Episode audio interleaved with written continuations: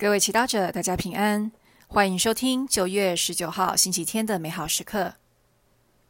本日的主题是灵修的世俗化，来自马尔谷福音第九章三十到三十七节。那时候，耶稣和门徒们起身，经过加里勒亚，耶稣却不愿叫人知道，因为那时他教训他的门徒，给他们说。人子将要被交在人手中，为人所杀。被杀以后，过了三天，他必要复活。门徒却不明白这些话，又害怕询问他。他们来到格法翁，进到家里。耶稣问他们说：“你们在路上争论了什么？”他们都默不作声，因为他们在路上彼此争论谁最大。耶稣坐下，叫过那十二人来，给他们说：“谁若想做第一个，他就得做众人中最末的一个，并要做众人的仆役。”遂领过一个小孩子来，放在门徒中间，抱起他来，给他们说：“谁若因我的名字收留一个这样的小孩子，就是收留我；谁若收留我，并不是收留我。”而是收留那派遣我来的。在今天的福音中，我们看到一个令人心酸的现象：培训了门徒将近三年，耶稣向他们预言自己的受难，他要被交在人手中，为人所杀。被杀以后，过了三天，他必要复活。然而，我们可以看到，即便门徒在追随耶稣。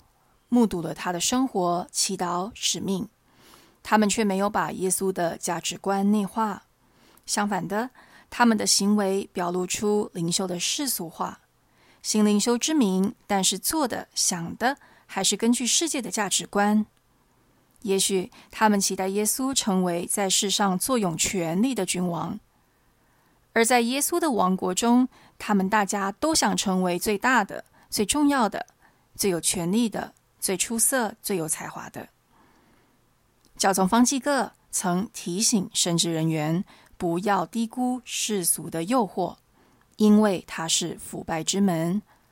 同样，身为一般教友的我们，也不能低估灵修世俗化所带来的损害。试问，当我们在推广福传使命时，我们的重点是否放对？即便我有许多福传的果实。我的目的到底是为了天主，还是为了当众人倾羡的对象？为了当灵修界的第一名？当然，生活在世上的我们，经常被世俗的价值给诱惑。因此，耶稣要我们时时定睛看他，看他做什么，听他说什么，也问他我们怎么做。在耶稣的净化之下，我们的灵修会越来越纯洁。让我们学习耶稣，即便成了世界上的第一名，也不受其牵绊，却愿意做众人中的最后一个，成为众人的仆役。感受耶稣多么渴望我们不再争夺世界上的第一名，却渴望天国的来临。同耶稣一起观察自己的行为。你在哪一方面呈现出灵修的世俗化呢？我们全心祈祷，耶稣，我渴望像小孩一样单纯的为你成为众人的仆役。阿门。